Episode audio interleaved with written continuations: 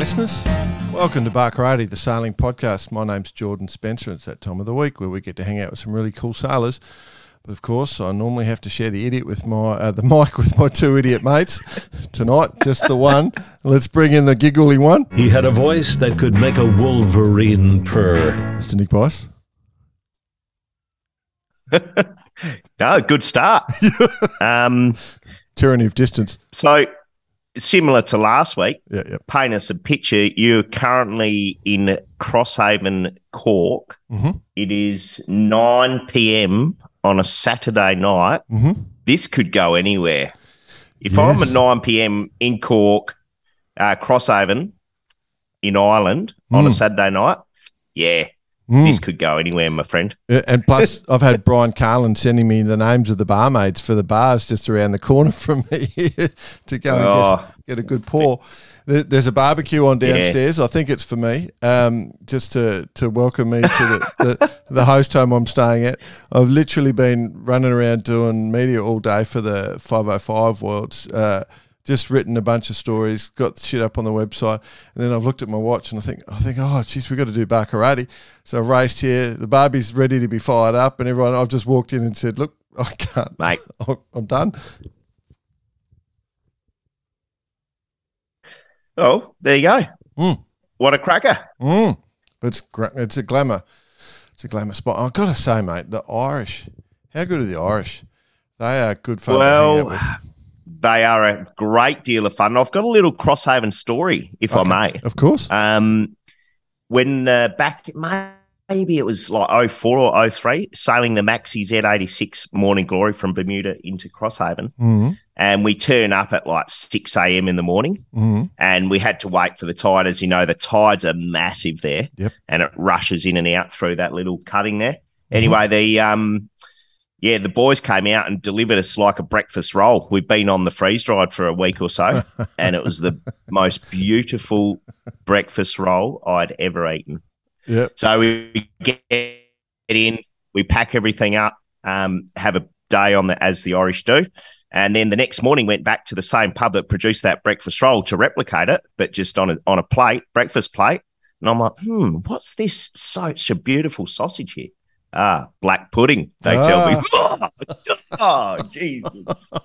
yes, yes, yes. You got you. You wouldn't have Oh. ordered it, you, but now you've tasted it. Oh, God. Oh dear. Yeah, it still make, gives me a little churn in the stomach. Yeah. Uh, oh, okay. Well, yeah. No, I must admit the food is fantastic. Every time I come in from the water, there's a bit of food there waiting for me, and it's Oh, just the food, the hot, the food, the hospitality Yep. Is second to none. Fantastic. Yep. You must be having time of your life, my friend. indeed, my friend. Indeed, indeed. Speaking of time of our life, shall we uh, bring in this? Uh, we've got an interesting episode this week. Should we br- make it happen? We shall. We shall make it happen. Let's go. Right, boss. So obviously, this week's going to be a fun one. I'm interested how we're going to play this out because we've actually been in contact with World Sailing. I think we've grown up, boss. Here, this is what I'm really concerned about. We're, we're starting to grow up here, and we're having we want to we want to have a discussion that's a grown up discussion, but in our way. But before before before we get into this, so we were contacted. I was contacted by Scott Dougal, who is not joining us in this particular show. Um, and I was wondering what it was about. yeah, I thought, are We're in World trouble. Sailing contacting us? We've either won something or we're going to get told off. yeah, Um, if we won something, they obviously hadn't listened for long enough. but what we have done is assemble a uh, a bit of a cast, actually, Yeah. of some uh, some fantastic individuals. Of which, yeah, please carry on, Jordan. Okay. So what, what we're going to try and do is uh, look at sustainability and inclusion in our in our way. Um, so we, what we've got is we've got uh, Alexandra Rickham, who is the head of sustainability for World Sailing. As I said, we're growing up now. We had to demean ourselves, and we had to let Luca Rizzotti back on the show one more time. I think he's probably been on more than anyone now officially. Um, and then we've got Jackie DeFin from South Africa, who won um, an 11th hour sustainability award last year for all the work that her and her, her colleagues do in Durban to bring people into sailing, which, as we said in the past, is what uh, Barkarati exists for. So, to that lovely three group of guests, welcome to Barkarati. Thank you, George. Hey guys. Excellent. Yeah, thanks for having us. Okay, so Alex, and by, by the way, um, guess I'm going to call this the WSSAIS, the World Sailing Sustainability and Inclusion Special, if you don't mind. you're I'll make sure- S-A-I-S. Yeah, it's got a bit of a ring to it. So, Oh, yeah. Anyway, carry Rolls on. off the tongue really easily. okay. Let's go. Go register the website before someone else does. I've reserved the domain. All right. Uh, this is either going to be a disaster or brilliant, I think. Um, let's go for brilliant. Uh, Alexandra, let's dive in with you. Um, obviously, a sailor, Paralympian, um, multiple medal winner. Uh, sailing a passion for you? Uh, yeah, yeah. I mean, I've I came to sailing late. Um, you know, I, I'm I'm British Jamaican, and uh, sailing's not big in Jamaica, so I didn't really grow up doing it when I was little, and then so I got into it when I was kind of at university sort of time, and uh, and got recruited kind of mostly for the Paralympics, but but I love it. I love water. You know, I like being you know away from the land and just having a different perspective. So yeah, completely you know drawn drawn to sailing. It caught me.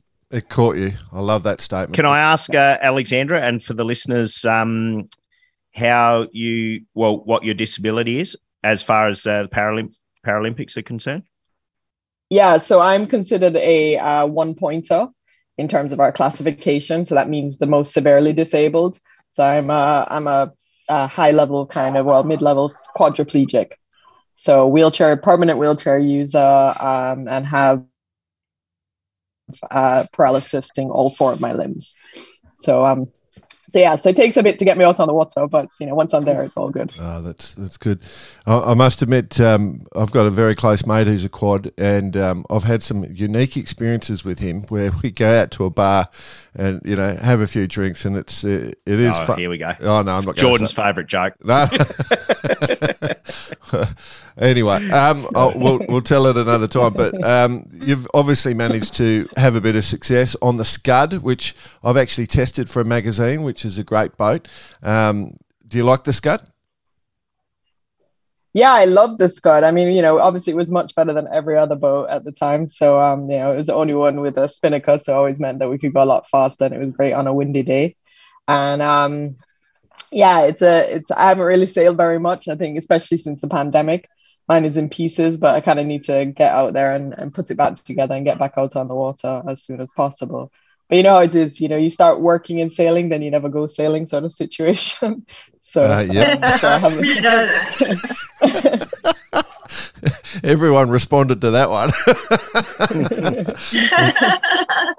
it's so true. All right, so um, with uh, from the sustainability pers- perspective, you've uh, you've had uh, quite an interesting pathway because you're you set the sustainability program for SailGP, and then you've sort of moved with that, and then moved into World Sailing. Is that correct? Yeah, that's correct. So I kicked off with. So my background was before I kind of went off sailing for ten years was um, in environmental science, and so I um afterwards, and especially after Rio, because I think Rio was like a huge turning point for like a lot of Olympic sailors and the Paralympic sailors because you could actually see kind of the pollution, you know, the water quality. We had issues, and so suddenly it all became very, very rare, real to you. Whereas like in other places, you kind of saw dribs and drabs of it and um and so i was like i have to go back into sustainability i'd like to stay in sport and um, yeah and then i eventually got there. I worked as a consultant got the opportunity to um, help sail gp kick off their endeavors and uh, stayed there for you know uh, pretty much three years. And uh, and then world sailing came a knocking and so i thought well here's this huge opportunity to kind of affect the global outlook. And and so yeah signed up and and here i am. So four months in haven't made you know huge impact yet but you know hopefully we have some cool stuff coming down the pathway i love it i love it obviously uh, um, the sustainability message is still incredibly strong in SailGP. I can tell you that, um, and uh, I think the template that you left behind is still well and truly being used. So that's good. I'd like to introduce Jackie as yeah, well. Yeah, it was really keep going. Cool. Yep, keep going. No, I said like it was great last week. I was down in Plymouth, and you know they've kind of driven everything forward. They're taking it to the next level, so it's super exciting. You know, electric boats on the water. Yeah. You know, different drones are using different fuels, and um, you know, and then obviously huge amount of solar and different stuff going on. So super exciting. Um, you know, we're really seeing it happening on the ground. Yeah, yeah. Which is which is good. Everybody's having a lot of fun. Yeah. You know? Yeah, well, I, I had to eat plant based meat um, and which is my first experience of that while I was down there. So I was sitting there going, "This is not going to be good," but it was fantastic. I'll be honest, it was absolutely yeah. fantastic. I'm a vegan. Yeah, boss. last year, last year, uh, Geoff Holt um, uh, literally thought it was meat and was like, "This is the best burger I've ever had." And then we were like, "You do know that's plant based?" And he was like, "You know," and, and, I, and when I talk about Geoff Holt, you know, I'm talking about the first quadriplegic to sail across the Atlantic and he was like, you know, he's a real meat and potatoes guy, and he was he was he couldn't believe that he was eating a plant based product. So that's it was it's it's pretty impressive what you know where we are now. Yeah. Well, there's no more bigger meat and potatoes man than one Jordan Spencer, of which the beauty is, unless he edits that particular part of this podcast out, I'm going to hold the hold him to that particular comment for a long, long time. Yeah, yeah. About it was, it was something very, very tasty. It was. It was. You'll, you'll have to come. You'll have to come. I'll get you on the tour, mate. Um, we, we need to we need to get uh, Jackie in just to set the premise because we know a lot about Luca, and I think we've lost Luca for the time being. So, Jackie, you're from Sail Africa, which is, uh, or the operations director of Sail Africa, which you won the 11th Hour uh, World Sailing Sustainability Award. Um, You've got this youth development program going in Durban. Can you just tell us what that's about? Yeah, sure. Um, um, Durban is a is a town on the east coast of South Africa, and South Africa, as you probably know, is a very unequal society. So we have a huge sprawling mass of township which lies around the perimeter of the city, and the harbour where we we have our sailing program is in the centre of the city. So we have to bring these youngsters in from outside of the city um, and introduce them to the water. Um, Durban, up until probably 20, maybe 25 years ago, was very much a colonial city. And somebody mentioned that sailing was has this idea that it's for these elite, uh, uh wealthy people. And in fact, in Durban, that that was exactly what it was like. Um, in 2007, Craig Miller who was our founder, did the Clipper Around the World race in a boat mm-hmm. that was sponsored by Durban. And um, when he got back, he wanted to do something for the city. So he he got together all the infrastructure. So all that infrastructure, and we have some some great infrastructure. It might be aging now, but it's still we've been very lucky to have it. So we have four L26s, which are um, keel boats, which take about five kids on with an, with an instructor. And we have an L34 and we have a whole fleet of dinghies.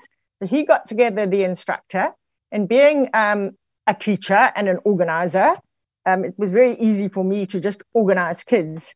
And at the time, I was bringing up a young, well, I wasn't bringing him up, I was educating a youngster. And he, I'm a social sailor, not a particularly good one. I just enjoy being on the water and pottering around. And I saw quickly that he was had far outstripped anything that I, I was able to show him. So when Craig Miller started this, I called him and I said, Craig, I think you really need to take Sia. And um, he said, okay, I'll take Sia, but you come and help me. Well, that's fine. I can organize kids. You want kids organized? I can organize kids, no problem. so um, Craig's moved on and I'm still organizing kids. but um, that's how we started. And we started just with, um, I think to begin with, maybe about 15 or 20 kids that used to come. Um, and it, and being the sort of mother duck that I am, I used to schlep them off to regattas and things like that because sometimes felt like I was driving a, a train, you know, with a with a combi and a and a trailer with eight boats coming along behind me. But anyway, and they all the kids all go to sleep and I'm driving along. I'm far too old for that now, but this was 15, 20, 15 years or so ago. So that's how we, we got going in the beginning. And it's just grown from there. So that today I think we've got about 350 kids in various programs that that, that are there. And um, we're looking to expand into into other centers because we can't cope. But it's been a lot of fun and a, a very rewarding. So yeah, as long as they're kids, I guess I'll organize them. Love it. Beauty. Absolutely love it. Absolutely love it. You, you're obviously one of these people that just gives back, and uh, um, it's uh, it's a wonderful story. And uh, I hope we get to see it one day. We'd love to see it. It'd be fantastic. Well, I don't know if you've looked at the videos that World Sailing made because I think some of them were quite were, gave you quite a good uh, a reflection of what we do. There was the one on the girls sailing for the the steering the course program that was on World Sailing mm, last year, yep. and then there was the one. I don't know if you saw that one because that showed our girls program, and the girls spoke really nicely. Um, I particularly liked um, young Amanda's take on it. I, uh, she spoke about how how sailing is a metaphor for life, and how when she's on the boat, she has to focus all the time to stay in the race. Just losing focus can lose her the place, and how in life it's much the same thing. Yes. So just to know that you know that that our girls program is not just a girls program; it's a life skills program as well.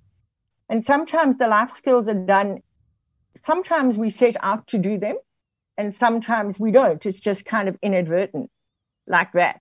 I mean, and that's the beauty of sailing, isn't it? That it does teach you, just, just, just does teach you these these inadvertent life skills, and and and we can see that in these in these, these kids.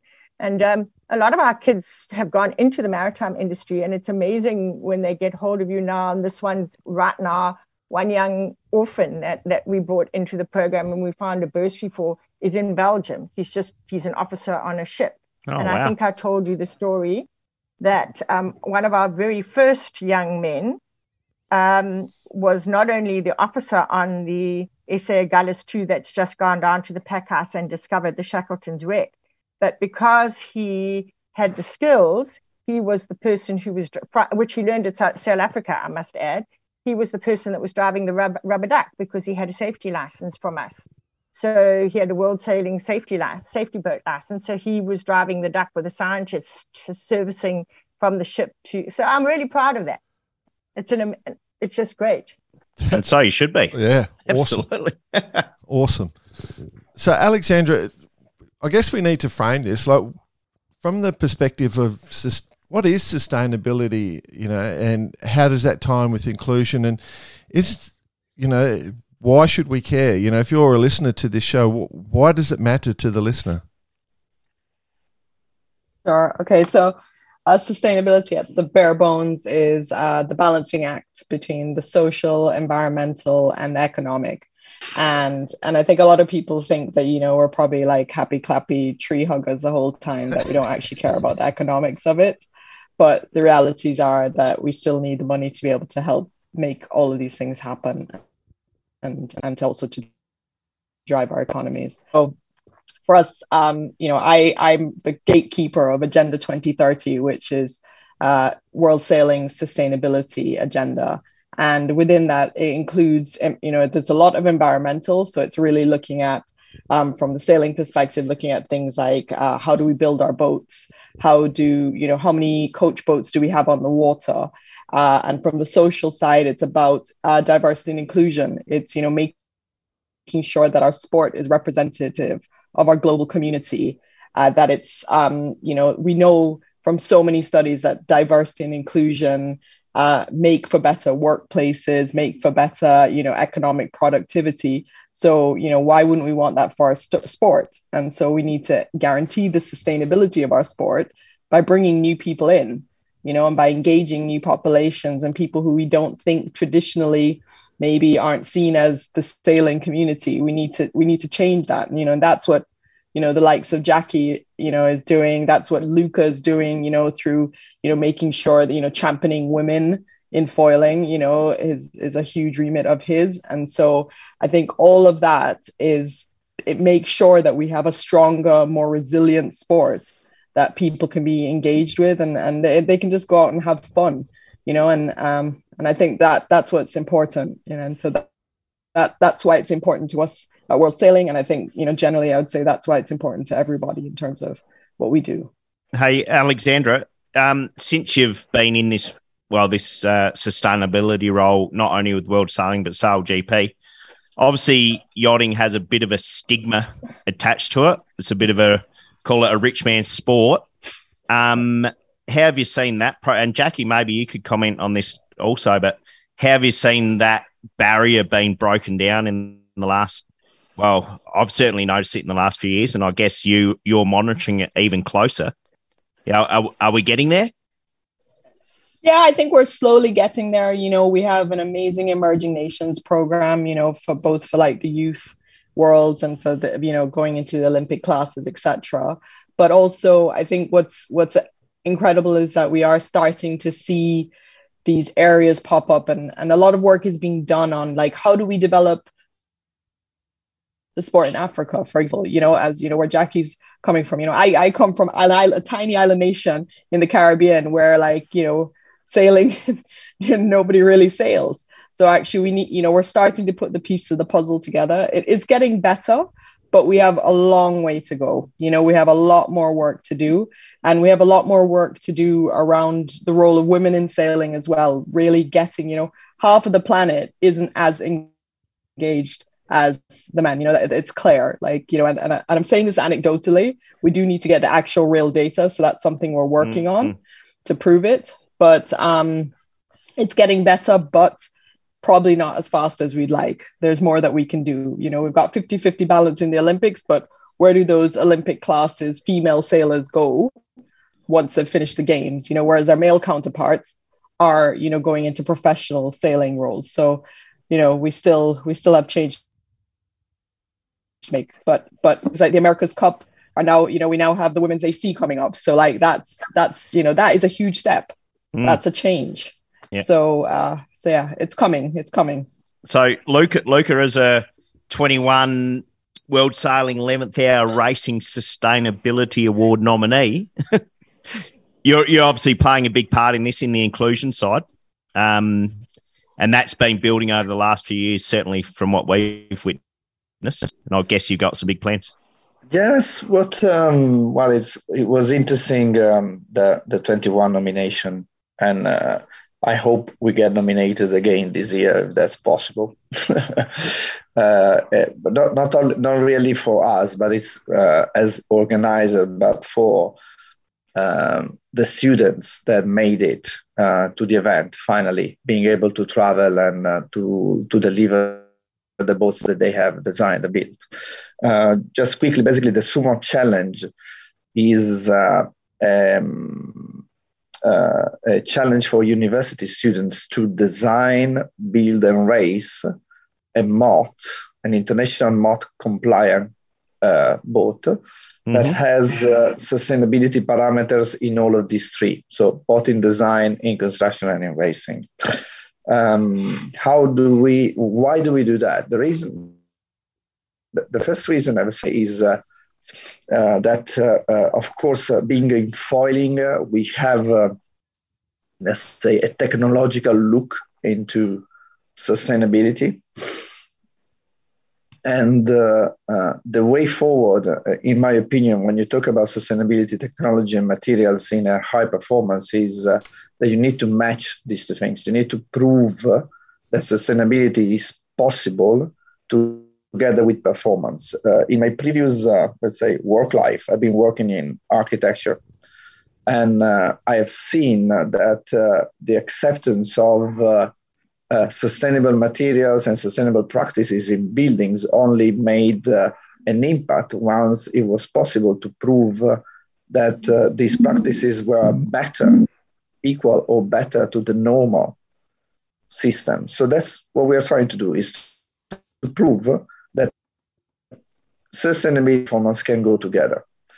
Uh, so we organize this um, competition that takes university students, which are basically the future, of course, of uh, mm. um, uh, the industry. So there are naval architecture and engineering schools. We have uh, uh, Southampton. We have um, uh, University of Montreal. We have three Italian universities participating that did participate in the 2022 event.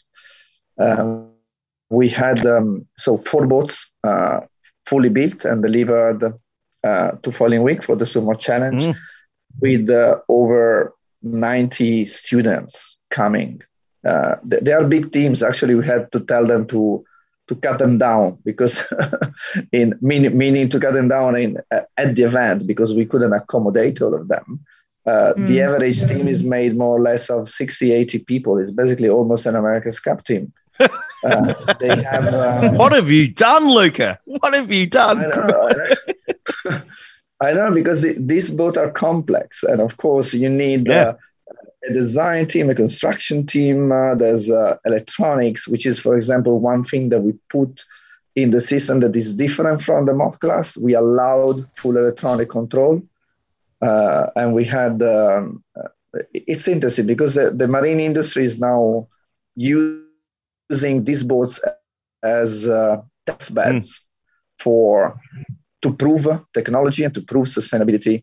Uh, most of the teams they have uh, like if you look at the website or the or even the t-shirts of course they display the sponsors I, I was amazed to see when they came that they have like 20 30 names supporting them that are from the marine industry uh, and this gives them also access um, work-wise. They get contacts for the future mm. work uh, within the industry. And uh, of course, if they learn um, how sustainability can be brought into the system, then uh, we see results. Uh, and they are real results from, uh, for example, I understand that Southampton experiment, that the Southampton boat was done uh, let's say with some input from Maguire Boats. And I understand mm-hmm. that Maguire Boats, which is the maker of um, uh, uh, one of them, let's say, most uh, performing uh, moths out there, the Exocet, they now yep. launched the Aeroset anyway, is they changed their production because they have seen that it's possible to, to make it more sustainable with the same performance. So that, mm. that's what we're trying to do. So, Luca, without well, and the rest of the guests, um, and Jordan, you'll relate to this. And without getting too far off track, when do you reckon we could see that transferred into Big Boat World? Because to to for Big Boat World to understand sustainability, in our my mind, it has to become mandatory in some element. E.g., the Volvo Ocean Race or the Ocean Race needs to make a certain part of it mandatory to be part of, not a tokenism to then make teams do it right. Um, well, and it sounds as though you got above that tokenism side of it, and uh, but to make it a much larger scale. Well, it, it's an interesting question, Nick, and I think uh, what we have seen, which is already, I think, uh, a good result. We have uh, students of the very first year of the SuMoth, which was just basically before uh, the COVID started and uh, where, where we were only in the design phases.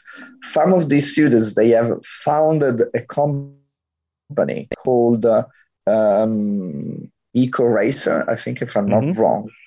And they made a sport boat which is uh, around 10 meter long. And with this sport boat which is all sustainable um, uh, they won uh, uh, the italian championship in their category Oh, wow. Uh, so again, it shows that it's possible to transfer um, these criteria, and uh, it is possible to make sustainable boats performing and performing well against other boats that are not sustainable. And of course, we are proud that this is coming from former SuMoth students. But then you're right. I think uh, uh big events should uh, put uh, mandatory system to force uh, increase percentages and uh, using life cycle assessments which is what we do with the SuMoth Challenge, which is which is again what we are doing uh, every year. Every year we make it more difficult because otherwise uh, there is no improvements. Once they learn and they, they achieve a target, then the, they, the, the year after they need to be able to reach uh, an even mm. better result mm. until basically the boat will be made uh, out of uh, recycled paper, and then at that point we will be happy. Love it. Hey, um, Alexandra, Alexandra, are you one of the jury members for the this year's um, challenge or this year's awards? Uh, what you mean for for the World Sailing's 11th Hour Racing Sustainability yeah. Award? Yeah, I am. um, and I'm trying to put together a you know a judging panel that are uh, from all over the world. So it would be our first time having uh, judges from all six regions, so that we can we can really you know bring in the whole community and get them all involved. I think um, going back to like what Luca was saying, uh, we're seeing a lot of movement, and you know, for example, the IMOCAs have have uh, have implemented, I think, or are implementing potentially a, a rule change. Uh, the Ocean Race have a sustainable boat building um, forum where they're trying to get people together to really understand how to and we are also running a project internally um, looking more at life cycle assessment and kind of how we can how we can apply that to the classes that we have. So, so uh, there is, we are definitely seeing a lot more movement. Um, and, and, you know, we're always grateful to Luca for the work that SuMoth has done in kind of, you know, helping ignite that fire, I think, uh, amongst a lot of the builders. You know, more people are asking questions than ever before, you know, talking to our technical teams. So uh, it's, yeah, we're starting, we're, again, we're starting to see that shift of mindset. But it's also because like the cost of fuel is prohibitive. so like, you know, and the cost of materials are prohibitive at the moment, and you know, and shipping times. So actually, now people are realizing that these are all the right decisions for them to be making um, if they want to be, you know, long term. If they want to be mm. sustainable as a boat builder, they have to they have to make these choices now. Love it. yep. It. Thank you, climate change. Bravo. um, well done, COVID. Thank you.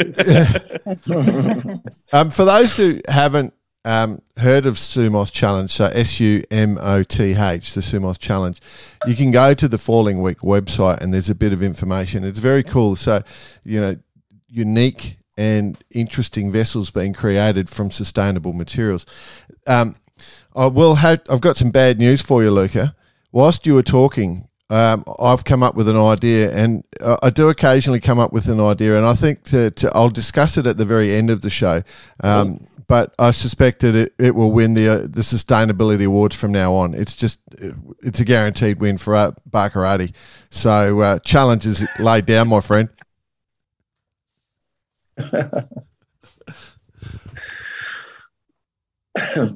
You're not saying a word, right? Okay, okay. I'll, what I'll do, I'll ask a question before we, we give Jackie a bit of grief. Um, for you, Luca, what was the most unexpected idea that you've seen come out of some of these designs?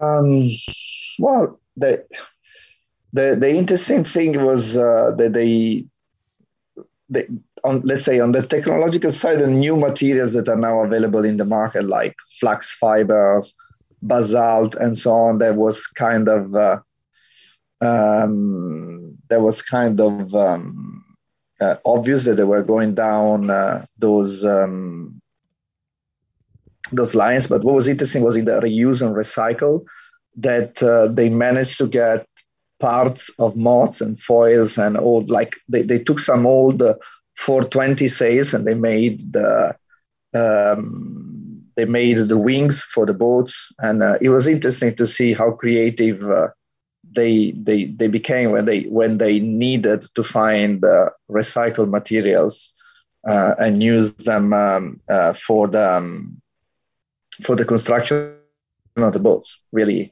How when you are limited in resources how you can uh, then go and find something interesting out there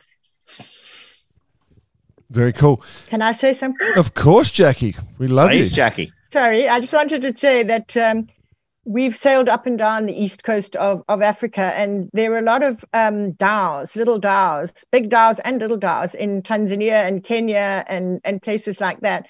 And um, the one time there was there was I think we were in Zanzibar or Mikindani, somewhere along the Tanzanian coast, and there was this guy that came past on a little wooden dhow with with an outrider with a with sails up.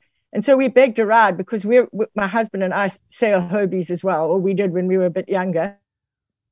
And you know, we were hanging out, and they look at us like we're mad. Why are you hanging out? They've just got sandbags. They just move them from side to side. So if if, if the boats are heeling, then we just move the sandbag there. Nobody actually moves. You just move the sandbag. So they kind of look at us. Why are we moving? Well, I don't know.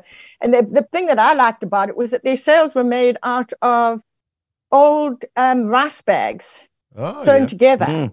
And if, Wow. the, if if the boat was overpowered, they'd just punch a hole through one of the sand.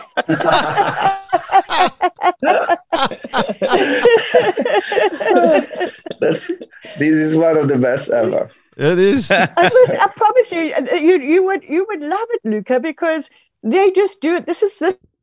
This is their time-honored tradition. They sail in Tanzania and Kenya on these these little boats, these stars. They go out fishing at night. They have no lights. They take take candles or whatever, and they just go out and, and they yeah, it's amazing.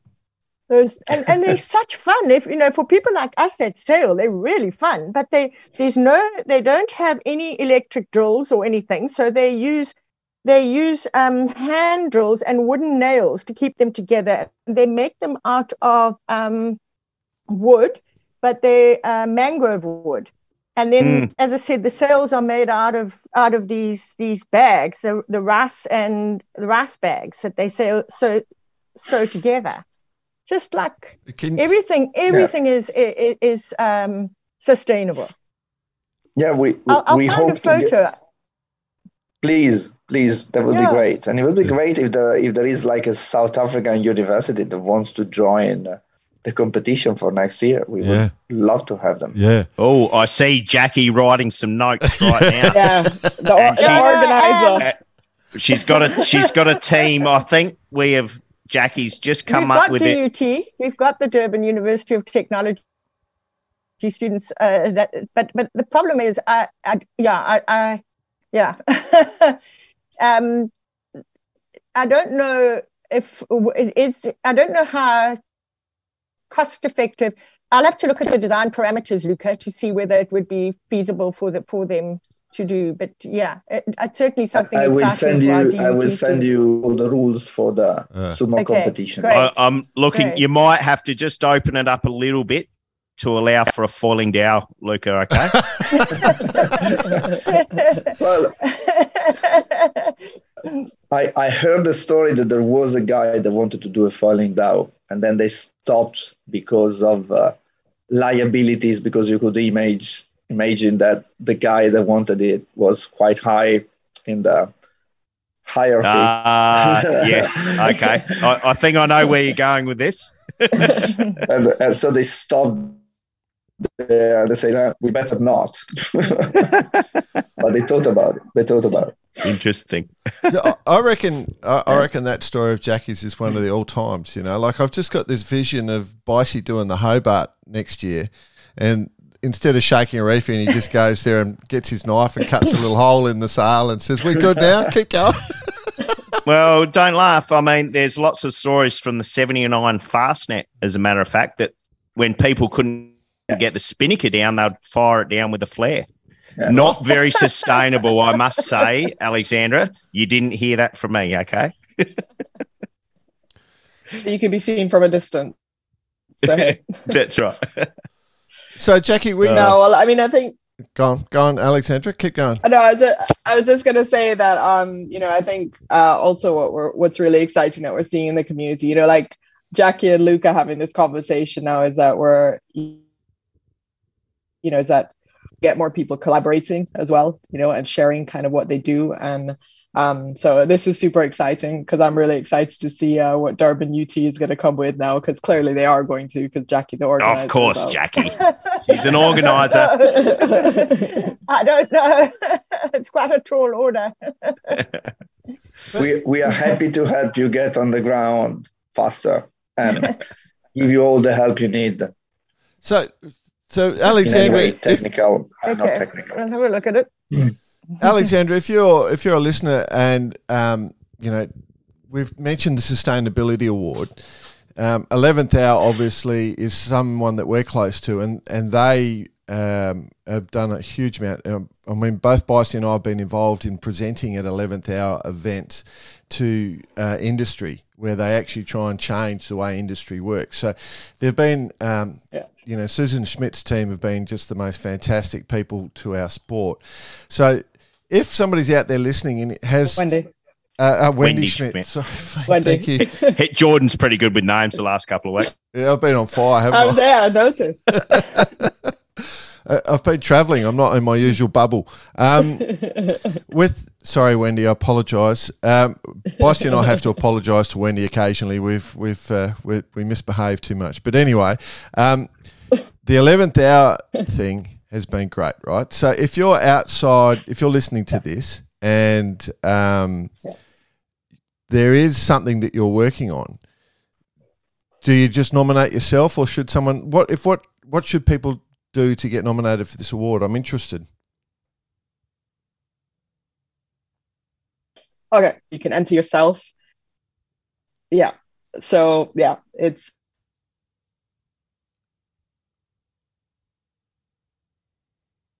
it's on the World Sailing website.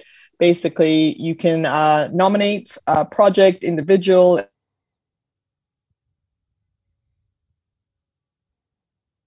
you know we've seen it. Um uh or you yeah you can enter yourself. You don't you don't have to be nominated. And just tell us tell us your story. It's um it's pretty simple. And the way that we judge it is uh it's around you know what impact are you delivering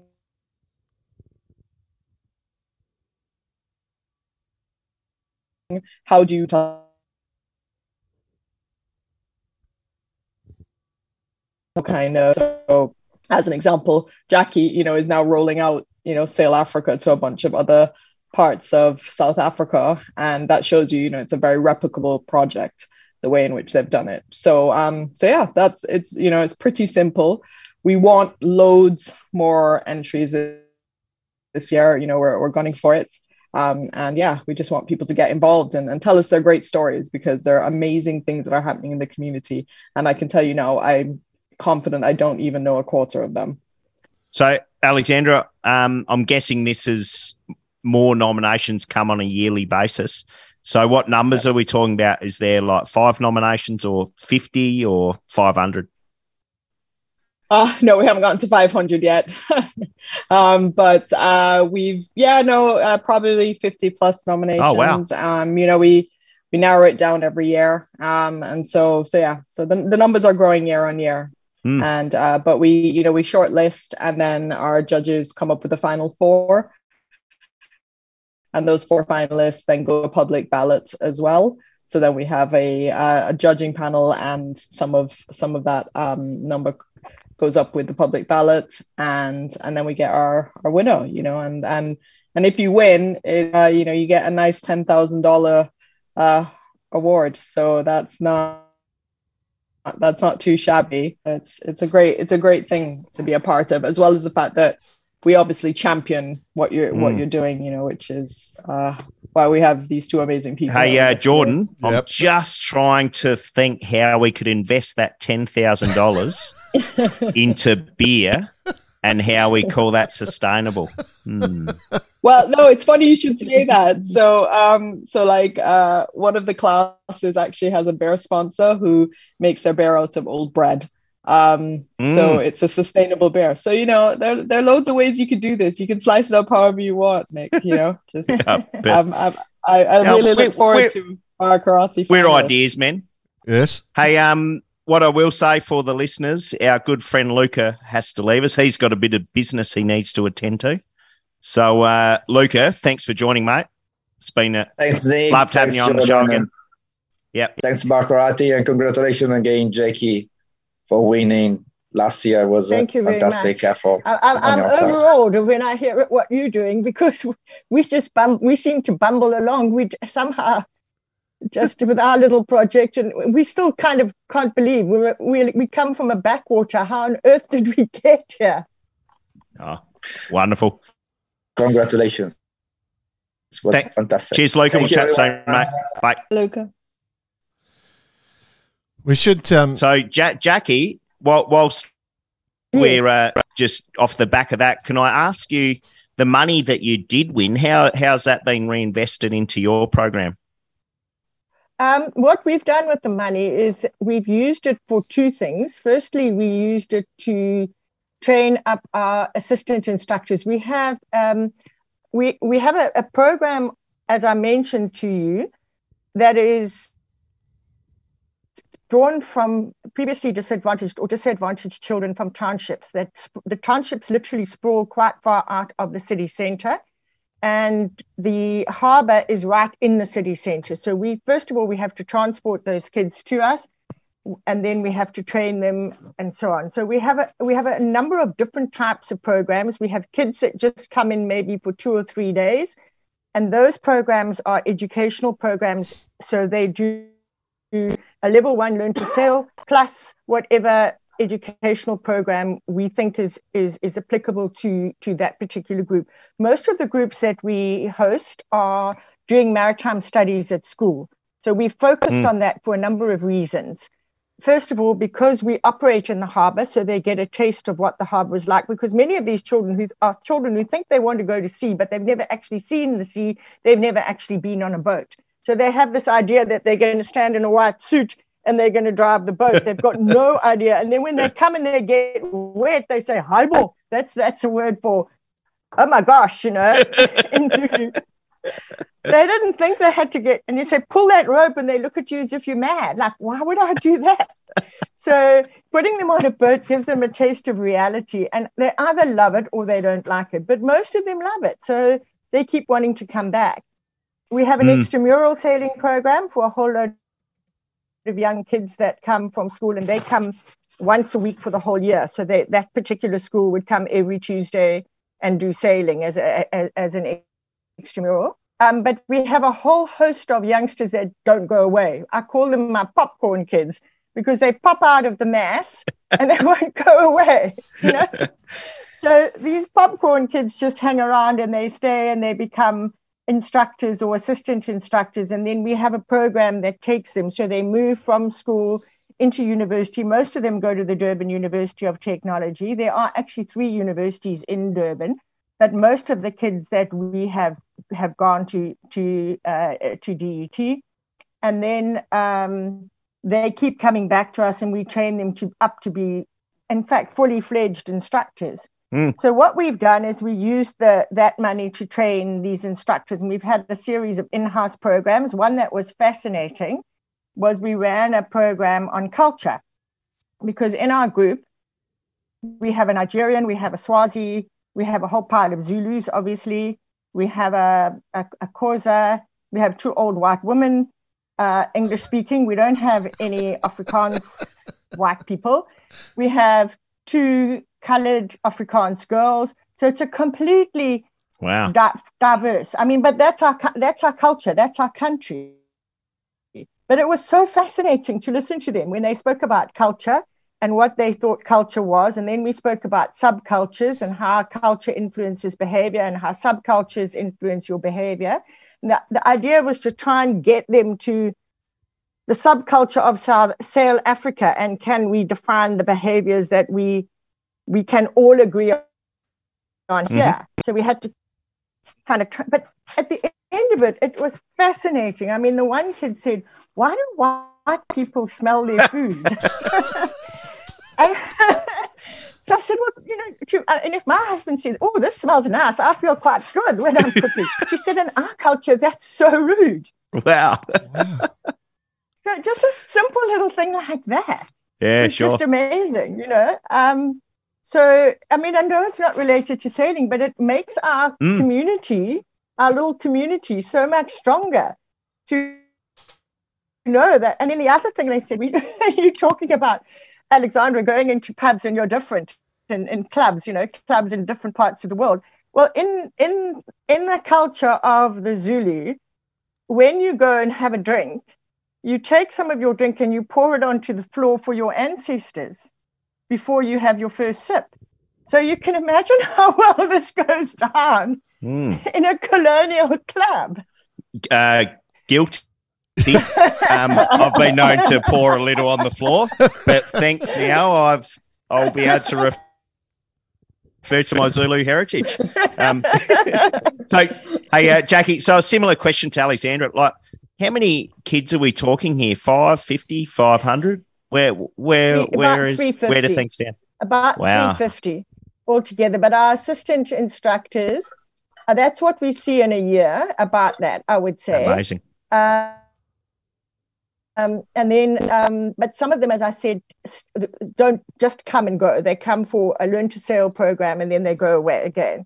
And we may or may not see them if they, if sometimes, as I said, they pop up, they kind of come back because they liked it and they kind of come back and then we kind of put them into some sort of other program. A lot of them come back again if they go to DUT. If they go, go to DUT, hmm. because we run a program in DUT, they come back and said, oh, we came in we came two years ago and we did this and we can see okay you've you've come so that a lot of them of our assistant instructors and so on have come back so we have a group of us instructors and assistant instructors of about 15 um, so they they make up the basis also of our train to win and our train to compete program. So they race with the durban fleet. Um, at the moment there's uh, the 75th birthday of south african sailing coming up. And there's a way an away regatta over December, which is our summer, like you in Australia, and we're we're training for that. So we we're hoping to put a girls team in it and a and a and and a mixed team. So we have a very strong girls girls uh, component. In fact, um, most of our sailors we have, I'd say, about sixty to sixty six percent of our sailors are girls. Wow. Um, yeah, and, and and they've had their own their own train to compete and their own train to win team. Um, they didn't do very well in our last regatta, but um, I think I don't quite know. You know, these things come and go. They do well, they don't do well. That's how it is. Uh, but they were the only all girls team out there. Um, yeah, they they have fun. I think that at the end of the day, that's the most important thing. They're having fun, and when it stops being fun, then then you don't want to do Yeah. it. Correct. So it's got to be fun. Yeah, yeah. That's certainly one of the mantras. Well, not our mantra, actually. It's actually what the common denominator to every, be it successful sailor or just an average club sailor, why they keep at the sport is because it's fun. So, Yeah. and when the minute it, it's gone, that doesn't happen. So, Alexandra, I've got one. Um, how, how long are the nominations open for for the uh, sustainability award? Sure. So uh, they're open until September 2nd. Um, and then we'll be announcing the finalists at the end of September. Yep. So, so right, yeah, Jordan, so everybody Jordan. hurry up and get there. and I know you're an ideas man. Mm. I think it's time to pitch the idea to us all. So I'm inspired, Jackie. Um, I, I really am. I think that um, the work that you're doing is wonderful, and the fact that um, that mixture of cultures that you were talking about, you know, like one of the great joys of traveling for sailing is apart, apart from mixing up everyone's names is that you get to get all these great stories and have share these really interesting things. And we all love going away to championships. So you've created that in one little location. So the idea um, i think luca's idea of the SuMoth is is a genius you know like it's let's use sustainable products and create um, these remarkable boats. So he's aiming for cutting edge my idea that I've just had, and I'm thinking about you. The- and go on, boss. With what I'm thinking about is with Jackie and um, Yeah. with with the the trying to make it sustainable and make it available to everyone. We need to open the sport to everyone, right? So we should have a design competition for the who can come up with the coolest boat that one person can build, right? So rather than have teams of universities and all that sort of stuff, what is a really cool modern boat? Because this is sort of how the mirror was built and how a lot of classes have come in. What is something you could build out of sustainable materials? So yes, it could be the rice bags, you know, it could be something like that. But maybe Barkarati hosts. Uh, we'll have to work this out. Barkarati hosts the competition where where Now our get our listeners can come up with an idea, and we have to we'll have to formally work it out, and then um, you come up with a boat that can be built for someone that has very little money. We bring people into the sport, and it's built from a sustainability perspective. So we need to flesh it out. But that's that's the idea that's popped into my head. Now, Alexandra, I'm not sure how many episodes you've listened to, but you're going to see one one design coming from one Jordan Spencer, which goes a little bit like this. Grab a piece of a A4 piece of paper, squeeze it at the ends, and that's your hull.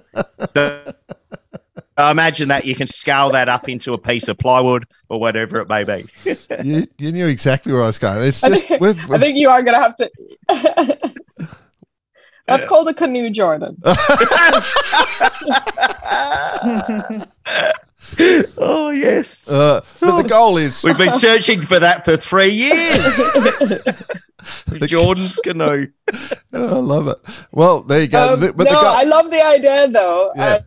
I, I, you know, I think this could be cool. So I'm really looking forward. You know, you guys launch it this year. Some get parameters. it all together. Yeah, Yeah, get yeah. some really cool parameters together, and then you know, and then I expect an entry next year for Mm. for, for the World Sailing 11th Hour Racing Award because you'll have brought so many more people into the sport.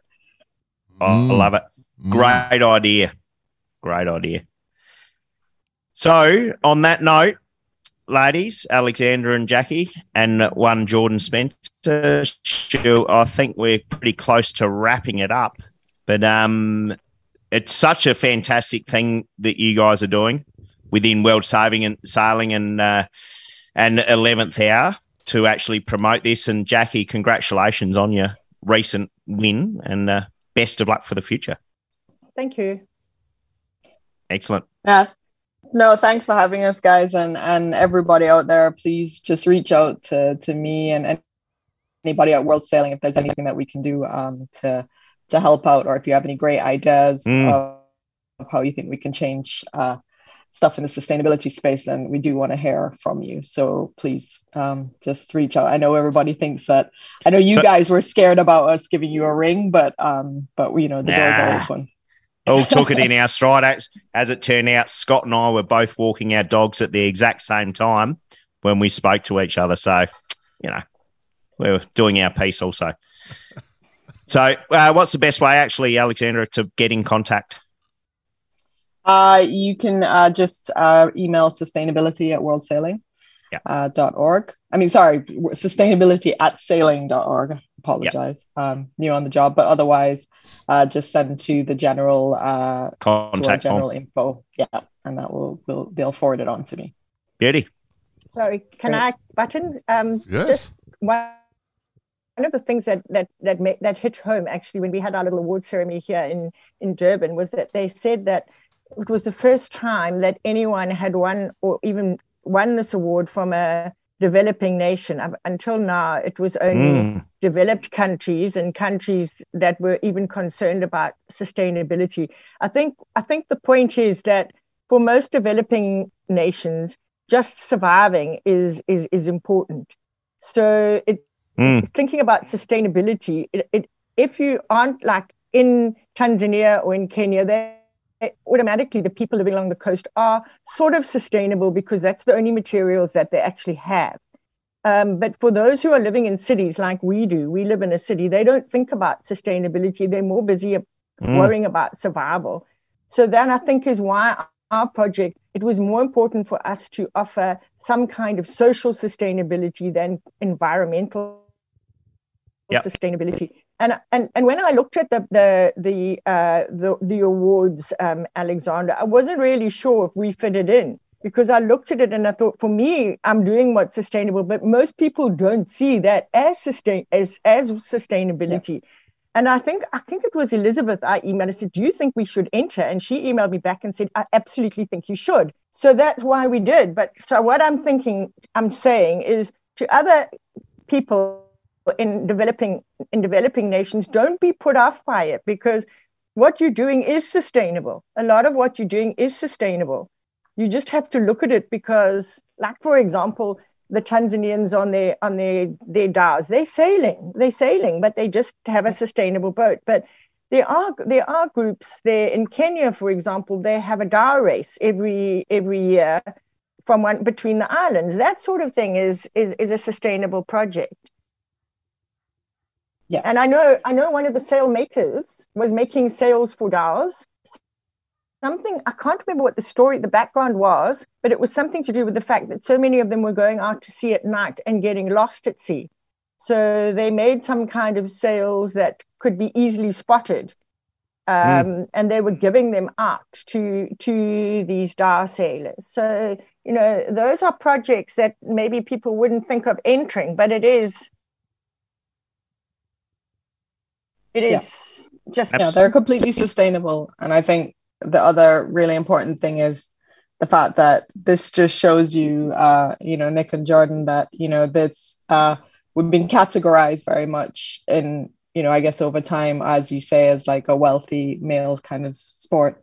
But actually the fact is that all of these communities are coastal communities who traditionally have been a part of the sailing community. This is where it all started and so I think um, it's super exciting that you know that we're able to bring uh, you know any opportunity for us to be able to bring those communities to the forefront.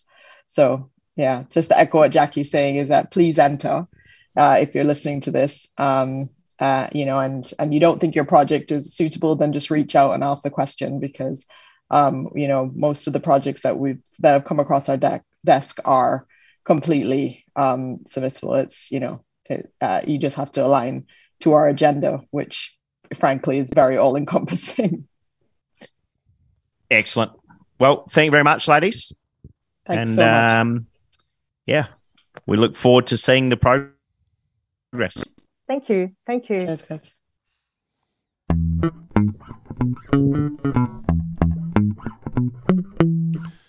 Well, that was that was uh, interesting, boss. Obviously, given uh, I'm I'm a long way from a Wi-Fi router, and there's a bit of delay. You stepped into the uh, the breach there, mate, and led the show, which was uh, awesome.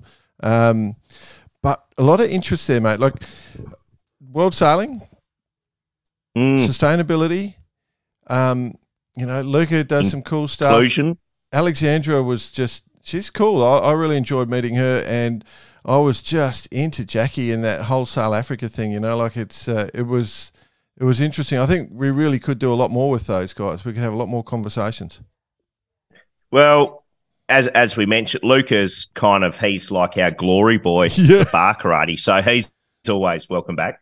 Um, but Alexandra and Jackie, both in their own right, deserve an episode to themselves. I yeah. love Jackie's story, like yeah. I say and what they've done there, yeah. and the whole inclusion program, and how many people are going through that school or that setup is quite astonishing. But the whole sustainability thing, look, that word in itself, it's not going away. Mm. We all kind of do a pretty good job, I think.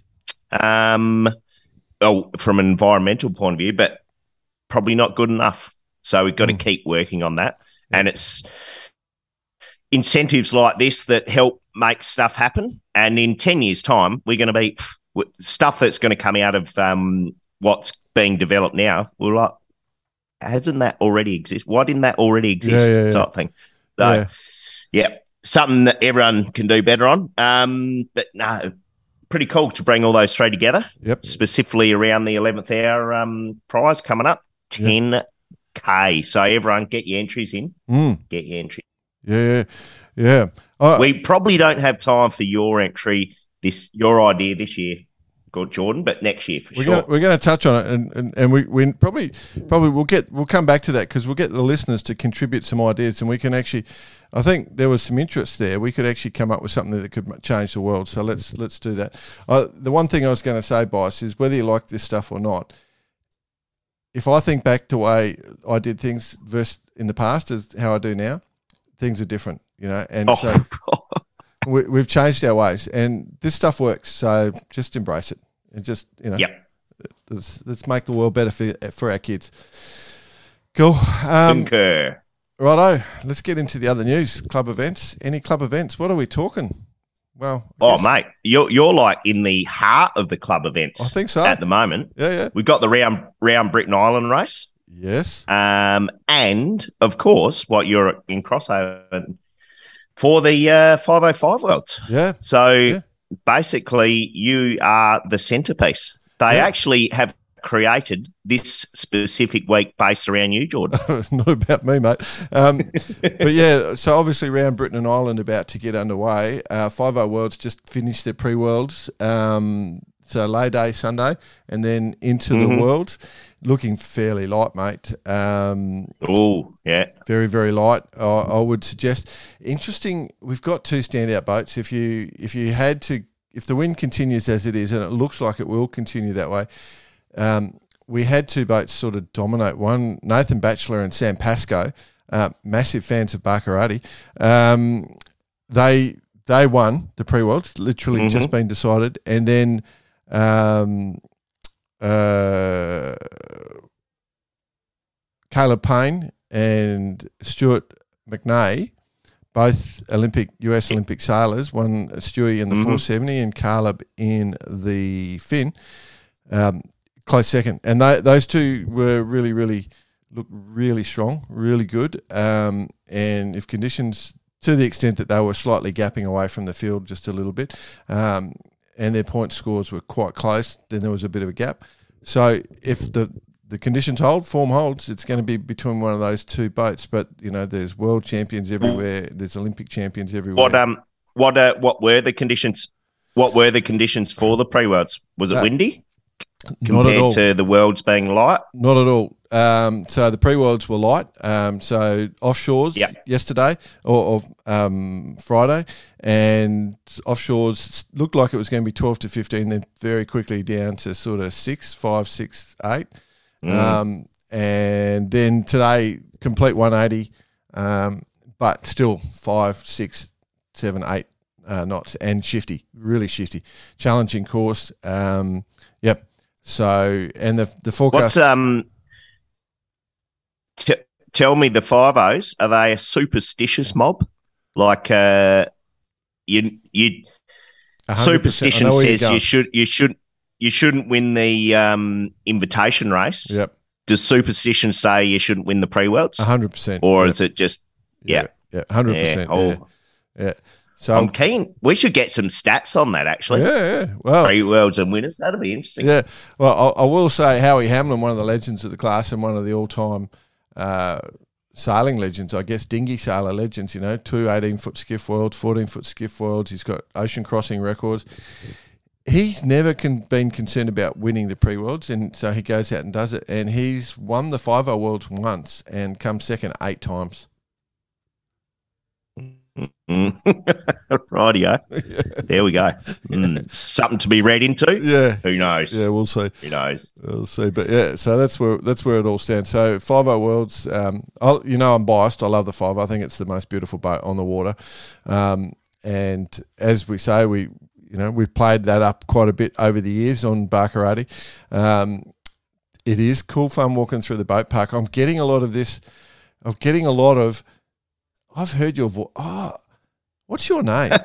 what's your name? And I'll go, uh, you know, for the people I haven't met, and they've just gone, oh, I love your podcast. I love your podcast. Like it's it's right across the park. So a little bit of uh, indulgence there. Sorry, listeners, but it is kind of cool. It is definitely kind of cool. You know what? What we should get? What? We should get some our t-shirt, some Barkarati t-shirts Mhm. with an arrow, like all three of us together, and the arrow's pointing to the other one, saying "That's the idiot."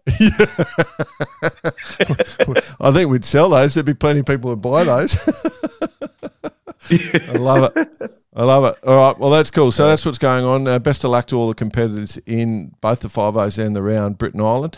If you are on the round Britain Ireland, as you come past Crosshaven, Cork, give us a wave. We'll be out there, and uh, yeah, have a safe, safe journey. Um, tough, tough event. Obviously, going all the way around those islands. So yeah, Mm. yeah, I think they go uh, clockwise as well. So they'll go fairly early underneath island from memory. Yeah, you'll be uh, hanging for a bit of black pudding after that one. it's definitely hit you that one. Uh, Jack Lloyd, listener of the week. We got a good Yeah, one had here. a cou- had a couple come through. Mm. Um, notably Oliver Scott Mackey, who has essentially um, uh, wants to get the Cape 31 class up and running here in Oz. Um, and they've currently got one based down in Middle Harbour. um, and another one on their way. I understand. Yeah, yeah. so, and there's uh, there's quite a bit of activity in that area. Not to mention, well, as we spoke about last week, they had 18 on the start line in Cowes yeah. um, for Cowes Week. So there's no reason why it can't be as successful within the on Australian waters at all. Yeah. Um, Yeah. So, and so not what's he well, made an offer? and we must mention he Yep. has he he has reached out, extended an open invitation to us, um, or any of the listeners for that matter, Mm. um, to go for a test sale and see how good they how good they are. Yeah. So for the listeners, anyone, just send us a quick note, cheers at barkarati.com or get in contact Cape, with Ollie. yep, Uh, cape31.com.au. correct. And or yeah, on Instagram, Facebook, Cape 31 Australia. And it last. Hey, this is what yachting's all about too. Yeah. People just uh, reaching out, offering their hand. Mm. So yeah, take take on the challenge. If you're wondering what to do next weekend, give Ollie a call. Cool. Very cool. Yeah. Now we also had another one Mm. come through, Jordan, Yeah. which um, from uh, Yorkie, your mate, Andrew, Andrew York. Yep. Yes, who basically reached out on behalf of a mate of his who has an issue um, getting the 2.4 meters um, into Australia for the Worlds. Yep. Yep. Are looking for a shipping solution. Yep. Reached out. Um, uh, reached out asking if we knew of anyone. He actually mentioned, while you're over there, Jordan, why don't you just have dinner with uh, Mr. Andrew Pindar and Yeah. just make this shit happen, right? yes. Didn't quite happen like didn't quite No. happen like that, No. but we did put him in contact with our friends from uh, Pindar, Yeah. and um, hopefully there's a solution out around the corner. Now, in saying all that, Mm. um, Yorkie has suggested Mm. why don't we have create a new segment called you know fix it with Barkarati um Does this, essentially does like this mean we're not- fixing everyone's problems? not not well it's not as though we have a whole bunch of time on our hands No. but if there's any I, I don't mind what he's done here Yep. if there's any sort of network contacts people need to make or something like that or any shout outs or any hard questions out there why don't we use Barkarati Network Okay. to put it out there Yeah, yeah. No, it's a bit, not a Um, bad idea. So what are we going to That might be simple answers. Yeah. Um, what are we going to call it? Well, Yorkie suggested fix it. Yeah. Barkarati. I think we could probably come up with something a little more creative. Yeah, um, perhaps. A bit more of a spin. But Yeah, uh, I fix. like it. I'm going to um. So listeners, it's up to you guys. Uh, if you have any anything, doesn't matter what it is, just send us a note. We'll put it to air, and I'm sure within the community, bar karate community, it might be just a matter of linking two individuals up to find a solution. But I reckon that could create some good results. You know what? What would look good on the side of a can? BK fix. The BK fix. like you, you could put that on a can, just a little spray can, the BK fix, like a bit like the WD forty. You know, like it, it could work. So maybe something like that. uh, dear. I like it. Mm. Yeah. So um, yeah, I- I'm Oh, open to that. Sorry, Oh, oh, sorry, here sorry. we go. I jumped. Go. I jumped. Yeah, no, we're into it. Yeah, we're in. It's hot time with Bice. I, I just want to point out, Bice, before you start, that we're going to leave Yeah. those mistakes in because it's just I, I haven't got time to edit, and we don't care. you know, it's not that important No, no, for our listeners. That's right. So that mistakes stay in. Right. mate. Um, no particular rhyme or reason about Hot Time with Bice this week, but there's a plethora of stuff going on So in the industry. Yep. Yep. Um, at the and I've missed a whole bunch of it, Mm. and it's easy to get quite into uh into be Australian centric. So I've tried to stay away to away from that, but. I'll give you a little update. While your head's been down, Jordan, SailGP, Mm. Yep. of course, which was taken out by the Eastern East Australians. Well Yep. to those guys, uh, guys and girls. Um, question actually is Jo Aleh the is she the uh, Oh. the magic formula? Oh, I threw that at her. The the the the Kiwis, the East Australians. Um, so I, I will say this that that there was a, a definite vibe that no one wanted the Aussies to win, right? And um, Oh yeah, for yeah, sure. yeah, everyone was just going anyone but the Aussies, right? And then um, oh, what did the Kiwis do? They did something cheeky, and I said, "You bastards, I'm going to get you." And so when I was introducing them on stage, uh, everyone sort of going, "Yeah, you know."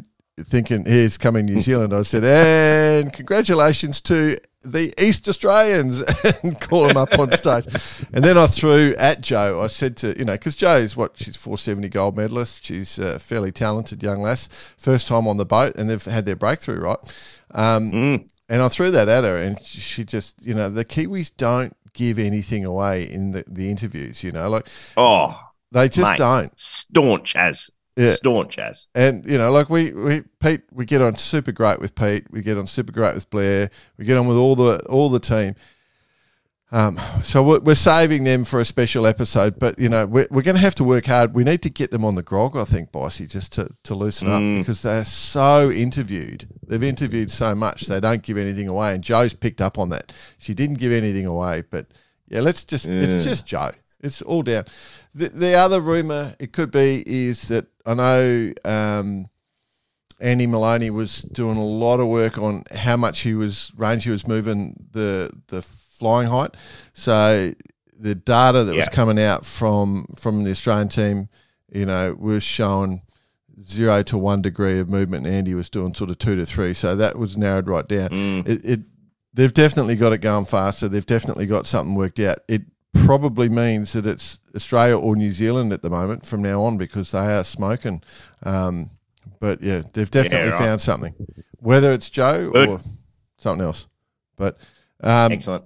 the other thing I thought I would say to you, I don't know if did I mention this last week's episode, the the flyby that I got, the Top Gun moment. Oh yeah, yep. I did- When basically you're on the side of the boat and it- they just whiz past your Yep. ear about a meter away Yep. from the boat.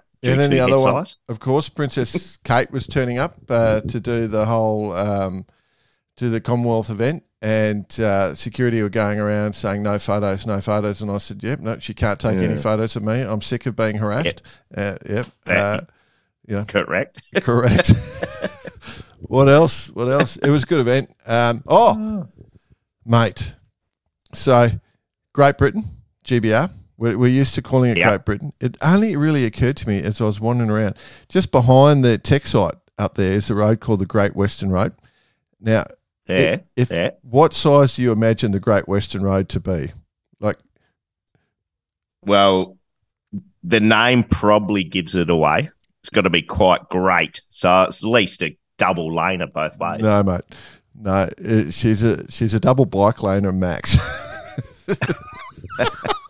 and and I'm just going. They'll call anything great here in, in Great Right. Britain. So uh, we were just. I just said it's it. Everyone's called the Great something, and so you know where The I was going. Yeah. Ben Ainslie, the great. Yep, the Great Kate, Jordan. the great. Yep, The great Jordan Spencer. that's it. yeah, no, there must be another meaning for it over there. Yeah. Maybe do some, do some research while you're on site. All right. Anyway, um, look that that event's a, a super event going well. Um, even though it was sort of boats up off falls, day and off falls, still super exciting. Uh, you know, it. I I was so excited uh, for the the Danish team. You know, you know, Nicolai came up on stage. Um, you know, we get on great with those guys. Uh, Lukey Payne's here at the Five O's. Uh, my cousin, I've discovered. Uh, I'll tell you about that in a sec. But um, Nicolai, I introduced him up on Yeah. stage, the world's fastest farmer, and like the all the VIP crowd are sort of going, "The what? The world's fastest farmer?" Yeah. And we talked, did the whole talk, and then I said, "Nicolai, you know, you know." Um, what are you doing? Is it uh, are you back to the farm? And he said, "Yeah, yeah, it's harvest season, mate. I'm on the I'm on the combine harvester tomorrow morning." You know, and the whole crowd are like, "What? He is a farmer?" So yeah, yeah, no, that's it was cool. He's uh, he's a great man and super happy for that team. That whole team is very happy, strong team. Um, Mm. Nicolai the Great.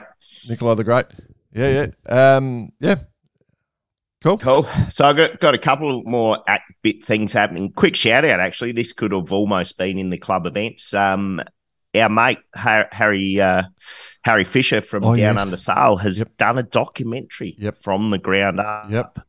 around the sh- around the Sharpie class. Yep. Um, I've I've seen a few things on the uh, cutting room floor, as they call it, or something like that. Yeah. Um, looks good, and there's going to be some viewings pretty much starting from Wednesday this week. First one down Adelaide Sun Club, Yep. and then a whole host of different states and different clubs around um, around Australia over the next week or two.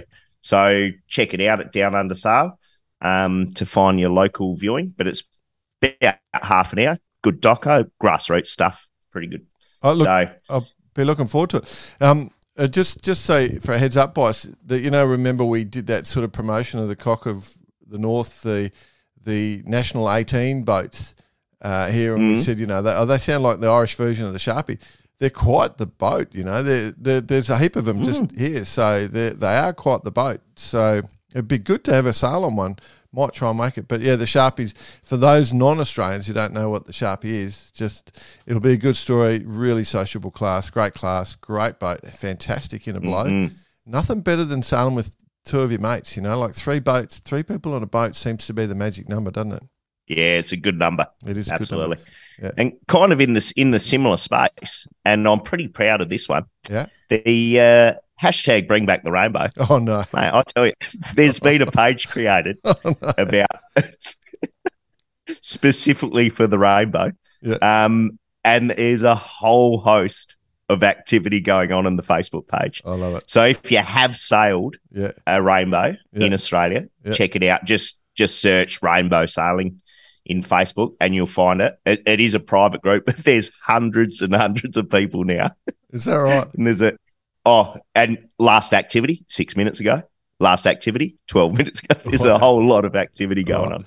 So Well- check it out. Because you, you're you're good at creating But, um, things, boss. You, you're good because you know you've got Oz Defenders up and going. You know, so you've got that, which uh, you know um, is a celebration of all the broken down cars around Australia. Um, I've I've got to say, there's an awful lot of broken down uh, defenders on the side of the roads, broken down here in the UK and and um, in Ireland. Well, actually, not broken down. That parts stolen from them into containers to Morocco. Absolutely. Uh. But uh, kind of in the same era, yep. and a little segue here is uh, sailing like it's 1968. Is the Golden Globe race is about to go 18 entrants, Mhm. um, single handed around the world, Yep. basically celebrating the uh, the original Voyage for Madmen, as the book was known, Oh, yeah, um, yeah. Golden Globe race Yeah, yeah. um, of which Sir Robin Knox-Johnston won. He was the lone finisher Wow. back then. There were four finishers in this particular race um, four years ago, Right. um, and there's 18 on the start line. Similar to the Ocean Globe race, basically, your boat has to be set up similar to the boats that were set up, minus uh, plus the additional safety equipment Yep. um, from 1968. So we'll be keeping an eye on that, and that is an adventure in itself for sure. Cool. Very cool. Good luck to everyone. Nice. Sail safe. All right, complete opposite end of the scale. Yep. 11th hour. They're on their way, coming back across the Atlantic. Yep. Um, they left Newport, been there for two months, got beaten up on their way to Bermuda, had a good time back in Newport. They're on their way again. Pretty light the first days out. And I just saw a photo of them the other day, Yeah. Zoomed in on the instrumentation. Yeah. They're doing 33 knots, just sitting in the Oh. cockpit. Mate, there's some mockers coming out left, right, and centre at the moment. Oh, mate, see that photo Yes. I put up of Charal? Yes. mate, Yes. ridiculous. Yeah.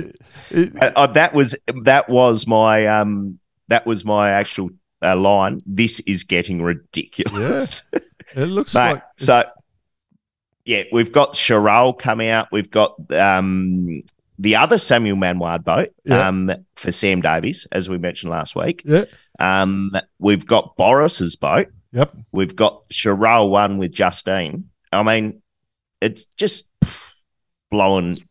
It's going to be awesome. PRB or whatever it is. Um, uh, Yeah. we, got- we got Yeah, heaps. Yeah, can't wait. we we could almost, and not to mention, in the same light, we're seeing some class forties come out of a come out as well. Yeah. Um, and I think it was mentioned on one of our posts. It's like we're back in the I, IMS days. Yeah. These Things are happening. boats are just bending the rules as much as possible um, to create the fastest the fastest thing, whereas IMS was doing the opposite. yeah, We're creating ugly boats to go slow. They're creating uh, oh, you love them or hate them the way they look, but they're super quick boats. Love them. Definitely Yeah. love them. Yeah, very cool. It's it's good times, and of course, uh, got a big event coming up this year. I can't even remember what we've got coming, to be honest, but uh, I'm sure you re- remember. For the for the in which realms, the sixties or forties? The 60s, I think we've got. What have we got? Well, we got the rope, rope we got the rope to run. yeah, yeah. That, I knew there was something that So- just went sca- skipped my mind. So Yeah. after I called uh, Wendy Schmidt, Susan Schmidt, I, I can I've made every mistake this week. So And get this one, we finally have a winner of the 2019 Clipper Round the World race. uh, you- oh. Postponed, postponed due to the pandemic. Yes, The boats were holed up, oh, Philippines or somewhere, somewhere like that. Yeah, not I Yeah, forgot all but, about that. Um, basically, the they have now finished. So fourteen, uh, eight legs, um, forty thousand miles. The race finally come to an end. Qingdao, skipper by Chris Brooks, um, took the top step um, after crossing the finish line in the London's Royal Docks. So they won five of the eight.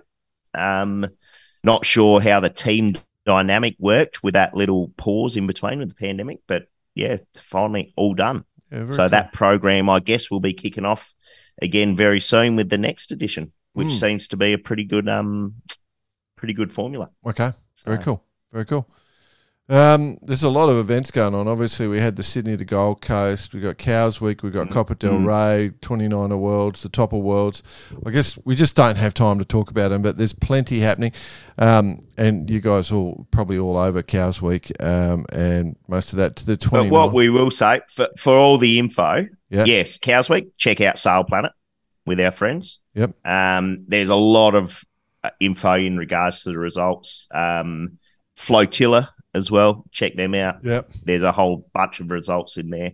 So, um, Yeah, yeah. and then finally, what I've got this week, the protocol to the cup had been has been Oh, updated. Yep, yep, I must admit, I fell I fell asleep halfway through reading it, so don't really bother. Um, but they've also mentioned where teams can their team bases in Barcelona Yeah, yeah. are going to be based. Yep. So Means- and you, you wouldn't have guessed, but Team New Zealand front and center. Yeah, yeah. Means Yeah, all the property staunch. deals are done. Yeah, staunch off. There'll be a staunch off for sure. Uh, that's cool. Very cool, mate. Um, the only other thing I wanted to just bring up is we discussed it in the show, that little idea, the Barkarati build challenge. Yes. Oh yeah. Yeah. Of yeah, we, we should. So what what I'm thinking, right? So in my mind, the way I'm seeing it is that if you could, we could come up with a design idea where one person just build a boat and it's cool, simple to sail. And I'm thinking we should do different sizes because sailing is about sizes: a big, medium, small, something like that. Mhm. Um, and it doesn't cost much. So whether we, that means recycling gear or using timber or using foam, my, my heart lies in using foam over ply. Um, but how we do it, what we can write the rules, I wouldn't mind. Like we we we need to nut it out. But what I'm sort of thinking is maybe the listeners can throw ideas at us. Like, and if we can, Mm. then we could take that to world sailing. Um, so Yep. if we could get people into the sport without having to spend a lot of money, um, that's the pathway, you know, and give them the opportunities. So, Well, that is keeping in mind that is part of the sustainability side. yeah, Um, when we say that word, we all think environmental, but it's all to do with inclusion and economical as well. So if we can get people in for cheaper, so what you're saying here, Jordan, yeah, mate. is we create the Barkarati Build Challenge as part of the World Sailing 11th Hour Sustainability Challenge. Yep. Um, geez, that's going to be an acronym. Yeah. Um, the BKC of. but um, But Mm. th- there's smart people out there, you know, like we we're sort of focused in one zone, and we there must be people out there that think about things differently to us. And we're we're just saying to you, cheers at barkarati.com, send it to us. We will try if there's something good comes out of this, we'll take it to World Sailing. Um, Yep. and we'll Yeah. actually get it into that that program because I can say Al, Alexandra, she seemed really interested, um, and if we can get more people into sailing and doing the right thing, and we can make it accessible, uh, then yeah, let's let's come up with ideas. Go so go wild, throw whatever you want at us. Is you happy Yeah. with that? Just throw it, send it to Cheers at Absolutely. Nah, I love it. Like you say, there's people out there who are probably doing this already and they're thinking about it, but let's utilize our platform similar to BK Fix It. Let's utilize it. Let's leverage it to try and make something happen on a global level. I think so. Sounds pretty cool. Um, cool. Uh, now, I guess the last thing to mention, obviously, we haven't talked about BP. Um, it, right about now, they they should have concluded their investigation into everything that's happened with the X2. Um, I would expect Yes. our episode next week will be uh, we'll actually talk to BP specifically about it. Um, and try Absolutely. and focus in on that. So we haven't been hiding it. We haven't been trying to avoid it. BP certainly hasn't been avoided. It's just been busy um, with trying to make things happen and uh, get to the answer. The interesting thing is that the amount of support that's come in from Barkarati listeners for BP has been phenomenal, and we're very grateful for that. Um, he actually said he's had a lot of inquiries about the boat, so it hasn't scared people off. Um, most people know that the engineering's been done well. We just don't know what caused it. So it could be just an anomaly, it could be um, a fault, but um, it's you know he's been working really hard to sort of identify it. Here, here. So looking forward to getting BP pack back on. I mean, it's getting a bit monotonous just taking the piss out of you. We've got to get him back so I can bloody really hit my stride. Oh, you're a good man. I love it. I love it. uh, well, you know what we should do? We should just get him, at least get him in to play a bit of music. yeah. Well, should we do that now? Okay. Matter of fact. Let's see where he's at. Let's go. Come on, BP. Where are you up to, mate?